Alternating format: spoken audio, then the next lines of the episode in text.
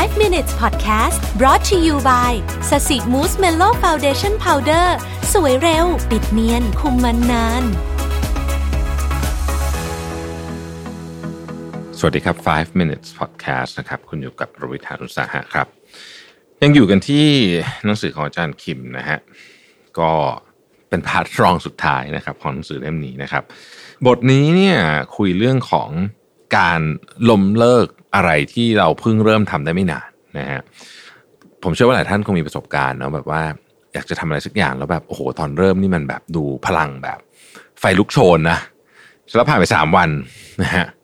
ก็เลิกทำซะแล้วนะครับ อาจารย์คิมเขียนไว้ว่าการล้มเลิกภายใน 3 วัน หรือว่าระยะเวลาอันสั้นเนี่ยนะครับ มันเป็นเรื่องปกติ เพราะว่ารูปแบบของชีวิตไม่ใช่การตัดสินใจที่แน่วแน่ แต่เป็นการฝึกหัดเนี่ยผมขีดเส้นใต้ประโยคนี้ไว้ ใหญ่ ๆ เลยนะรูปแบบของชีวิตไม่ใช่การตัดสินใจที่แน่วแน่ แต่เป็นการฝึกหัดนะครับคำนี้นี่แหละจะทำให้เราเข้าใจมากขึ้นว่าทำไมบางทีเราถึงชอบลมเลิก สิ่งที่เรารู้สึกว่าตอนแรกมันเหมือนแบบยังไงจะต้องทำเรื่องนี้ไปได้อย่างยาวนานแน่นอนนะฮะเราลองนึกถึงครั้งล่าสุดที่เราตั้งใจอะไรสักแน่วแน่สุดๆนะฮะเช่นอะออกกำลังกาย เลิกดื่มเหล้าเลิกสูบบุหรี่อะไรสารพัดก็ที่คุณอยากจะทำเนี่ยนะ คุณไม่ได้เพิ่งคิดจะทำมันเป็นครั้งแรกนะฮะลองสังเกตดูนะ ถ้าเกิดพูดพวกนี้เนี่ยนะครับ แต่ว่าความสนสนใจที่เราอยากจะเลิกทำพวกนี้มันเคยทำมาแล้วในอดีต แต่เราล้มเลิกไปครั้งแล้วครั้งเล่านะครับ สาเหตุที่ทำให้การปฏิบัติจริงเป็นไปได้ยากนั้น ก็เพราะว่าจริงๆ ถ้าเราอยากจะเลิกอะไรพวกนี้เนี่ยมันไม่ใช่ใช้แค่ การตัดสินใจว่าเราจะเลิก แต่มันเป็นการเปลี่ยนพฤติกรรมที่เคยชิน ซึ่งต้องบอกว่าเป็นเรื่องที่ยากมาก ๆเลย นะครับ มีอาจารย์ท่านหนึ่งชื่ออิชิอุระโชอิจินะครับเป็นผู้เชี่ยวชาญด้านสมองของญี่ปุ่นได้กล่าวไว้ว่า หากเราต้องการปรับปรุงพฤติกรรมอันเคยชินเนี่ยนะจะต้องเริ่มทำจากการเปลี่ยนแปลงโครงสร้างทางสมองกล่าวคือ เราต้องฝึกทำสิ่งนั้นซ้ำๆอย่างน้อยที่สุดเนี่ยหเดือนนะฮะเราเคยได้ยินเปลี่ยนนิสัยใน 21 วันใช่ไหมฮะจริงตัวเลขนี้มันไม่ตายตัวซะทีเดียวนะฮะส่วนตัวผมค้นพบว่าอันนี้ความคิดเห็นส่วนตัวนะฮะหเดือนยังไม่ค่อยพอเลย บางทีต้อง 2 เดือน 3 เดือนนะถึงจะทำได้นะครับในอาจารย์อาจารย์คิมก็เหมือนกันอาจารย์คิมบอกว่าผมคิดว่า 30 วันอาจจะยังไม่พอ ตัวอาจารย์เองเคยกลับมาสูบบุหรี่ทั้งทั้งที่เลิกไปแล้ว 5 ปี ส่วนตอนนี้อาจารย์เนี่ยเลิกบุหรี่จริงจังมาได้แล้วเกือบ 4 ปี กว่าจะเลิกได้แบบนี้ก็เกือบจะ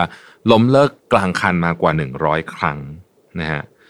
แม้แต่ตัวอาจารย์เองก็ยังไม่สามารถจะบอกได้เลยว่าสรุปแล้วจะเลิกบุหรี่ได้ตลอดชีวิตหรือเปล่านะครับ ซึ่งมันเหมือนกับการเรียนคนหนุ่มสาวกันในช่วงต้นเทอมเนี่ย ห้องสมุดจะเต็มไปด้วยผู้คน แต่เมื่อเวลาผ่านไปที่นั่งก็จะว่างขึ้นเรื่อยๆนะฮะแล้วคำถามสำคัญนะฮะของของของบทนี้เนี่ย ผมว่ามันมาจากเรื่องนี้เลยก็ว่าได้นะครับ อาจารย์พูดถึงว่าคนที่เคยไปเกณฑ์ทหารมาต้องเข้านอนเร็ว คนเกาหลีเนี่ยผมเชื่อว่าหลายท่านน่าจะพอทราบว่าเขาเกณฑ์ทหารนี่เป็นแบบบังคับนะไม่ไม่ได้ให้จับฉลากแบบของเรานะตื่นนอนแต่เช้าเป็นระยะเวลา 2 ปีเต็ม แต่พอปลด ประจำการกลับมาก็ใช้ชีวิตแบบนกเขาแมวอีกครั้งอย่างน่าเสียดายก็คือนอนดึกตื่นสาย ทั้งทั้งที่ตื่นเช้ามา 2 ปีนะฮะสปีนี่นานมากเลยเนาะนานเกิน 21 วันนานเกิน 30 วันที่เรากล่าวมาก่อนหน้านี้นะทำไมถึงเป็นอย่างนั้นนะครับคำถามที่ถูกตั้งขึ้นมาก็คือว่าแล้วเราจะมีความตั้งใจหรือความมุ่งมั่นไปเพื่ออะไรกัน คนส่วนใหญ่คิดว่าแบบแผนชีวิตที่ประสบความสำเร็จจะต้องมีความตั้งใจอันแน่วแน่ ถ้าตั้งใจแน่วแน่จะมีชีวิตแบบนั้นแบบนี้ แผนการปฏิบัติต่างๆ ก็ค่อย ๆ เกิดขึ้นตามมา แต่พอปฏิบัติตามไม่ได้จริง ๆ ก็กลายเป็นว่า โทษตัวเองว่าอ่อนแอ แต่แบบแผนชีวิตที่แท้จริง ไม่ใช่การตัดสินใจที่แน่วแน่ แต่เป็นการฝึกหัดต่างหากหากเปรียบกับการว่ายน้ำถ้าเราอยากว่ายน้ำเก่ง แต่เราเอาแต่นั่งอ่านตำราการว่ายน้ำก็คงจะไม่ช่วยอะไรขึ้นมาใช่ไหมครับ แล้วก็อาจารย์บอกด้วยว่า ผมยังไม่เคยเห็นคนว่ายน้ำเก่งภายใน 3 วัน ถ้าต้องตัดใจล้มเลิกภายใน 3 วัน ก็อย่าตำหนิตัวเองเลย สิ่งสำคัญคือ แม้จะไม่สามารถปฏิบัติตามสิ่งที่ตั้งใจไว้ได้นาน ก็อย่าท้อลองใหม่สักครั้งหนึ่ง พฤติกรรมเคยชินที่ต้องต่อสู้กับจิตใจ เช่นการเรียนการเลิกสูบบุหรี่การเลิกเหล้าการลดน้ำหนัก ไม่ใช่สิ่งที่สามารถแก้ไขได้ด้วยความตั้งใจ ซึ่งผมเห็นด้วยมาก เรื่องเหล่านี้ไม่ใช่สามารถแก้ไขได้ด้วยความตั้งใจ แต่จะต้องหาทางแก้ไขอย่างต่อเนื่องและสม่ำเสมอโดยสังเกตจากพฤติกรรมของตัวเราเป็นเบสในขณะเรียนปริญญาโทเองเนี่ย อาจารย์สอบเทียบการเกณฑ์ทหารสำหรับนักศึกษาปริญญาโทได้ จึงลดการฝึกทหารเหลือเพียง 4 เดือนเท่านั้น แต่ทว่าสิ่งที่ยากลำบากสุดๆ ในช่วงเวลาสั้นๆ ก็คือการเดินสวนสนาม 200 กิโลเมตร ในวันปฐมนิเทศพวกเราต่างตกใจกับแผนการฝึกนี้มากระยะทาง 200 กิโลเมตรเชียวนะ และยังมีเครื่องแบบทหารเต็มยศหนักประมาณ 30 กิโลกรัมอีก ในช่วง 4 วัน 5 คืน เราต้องเข้าอบรมตอนกลางวัน ส่วนตอนกลางคืนก็เดินสวนสนาม ทหารเกณฑ์ที่รับการฝึกทั้งหมดเป็นนักศึกษาปริญญาโท ทุกคนจะมีอายุมากกว่า 26 ปี แถมตั้งแต่เรียนจบชั้นมัธยมปลายมา ก็แทบไม่มีใครได้กลับไปเตะฟุตบอลอีกเลย แต่นี่การเดินสวนสนาม 200 กิโลนะครับ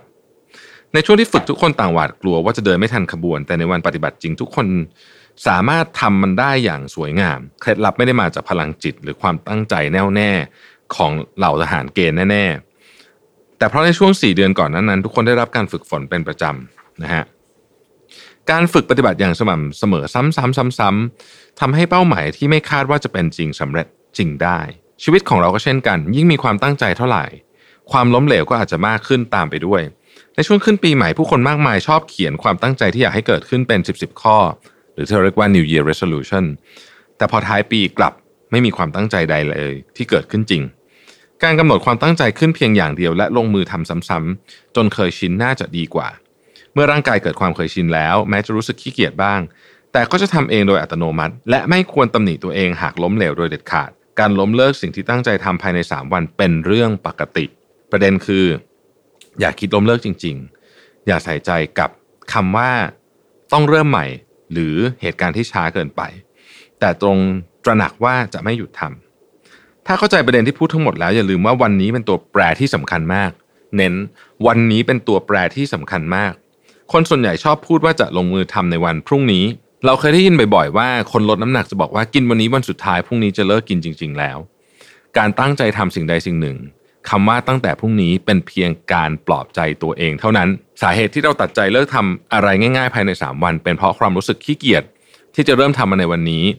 การฝึกต่างๆ จะเริ่มต้นจากวันนี้ ไม่มีคำว่าพรุ่งนี้ ไม่ใช่พรุ่งนี้ แต่ต้องลงมือทำในวันนี้ทีละเล็กละน้อย ดังนั้นหากอยากทำอะไรให้สำเร็จ ความตั้งใจแน่วแน่เป็นเพียงส่วนเดียวสำคัญคือต้องลงมือทำและต้องลงมือทำในวันนี้ด้วย ขอบคุณที่ติดตาม 5 minutes ครับ สวัสดีครับ 5 minutes podcast presented by แป้งพับสสิมูสเมลโล